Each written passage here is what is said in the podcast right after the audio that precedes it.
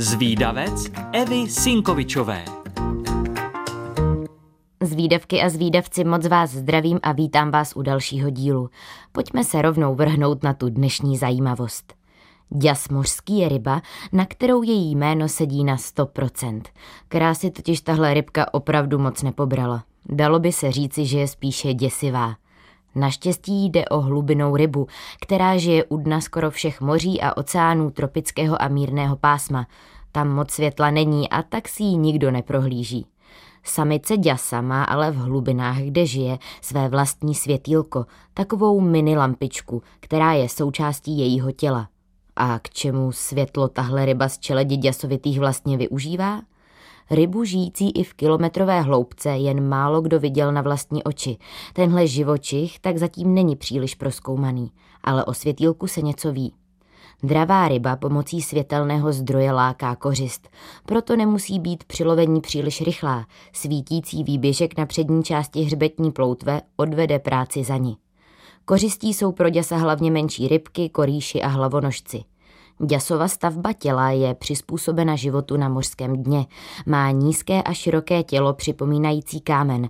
Největší je děsova hlava plná ostrých zubů. Směrem k ocasu se tělo zeštíhluje. Na hřbetě má tahle hlubiná ryba dvě ploutve a jejich první tři paprsky jsou přeměněny v dlouhé útvary, které možná pozorovateli mohou připomenout tykadla a právě na jednom z nich se nachází světýlko. I na zbytku těla je řada drobných výčnělků, které mají připomínat řasy. Pro kořist je tak děs ukrytý mezi řasami na dně moře skoro neviditelný. Jeho zbarvení se odvíjí od toho, kde žije. Samička je podstatně větší než samec. Lucerničku má jen ona a kromě lovu ji využívá i na lákání samce k páření. I to je u téhle rybky unikátní. Nazývá se sexuální parazitismus. Několikanásobně menší sameček se při páření zakousne do těla velké samice, pak vypustí enzymy a ty propojí tkáně obou živočichů. Pak se připojí na krevní oběh samičky. Na těle samičky už zůstane navždy jako takový přívěšek. Časem většina jeho orgánů odumře a je jen zásobárnou spermí. Zbytku samcova těla dodává samička potřebné živiny k životu. Takovéto propojení dvou organismů je zatím pro vědce velkou záhadou. Takto přisátých může mít na těle samice i pět samců. A díky čemu vlastně lákající lucerna svítí?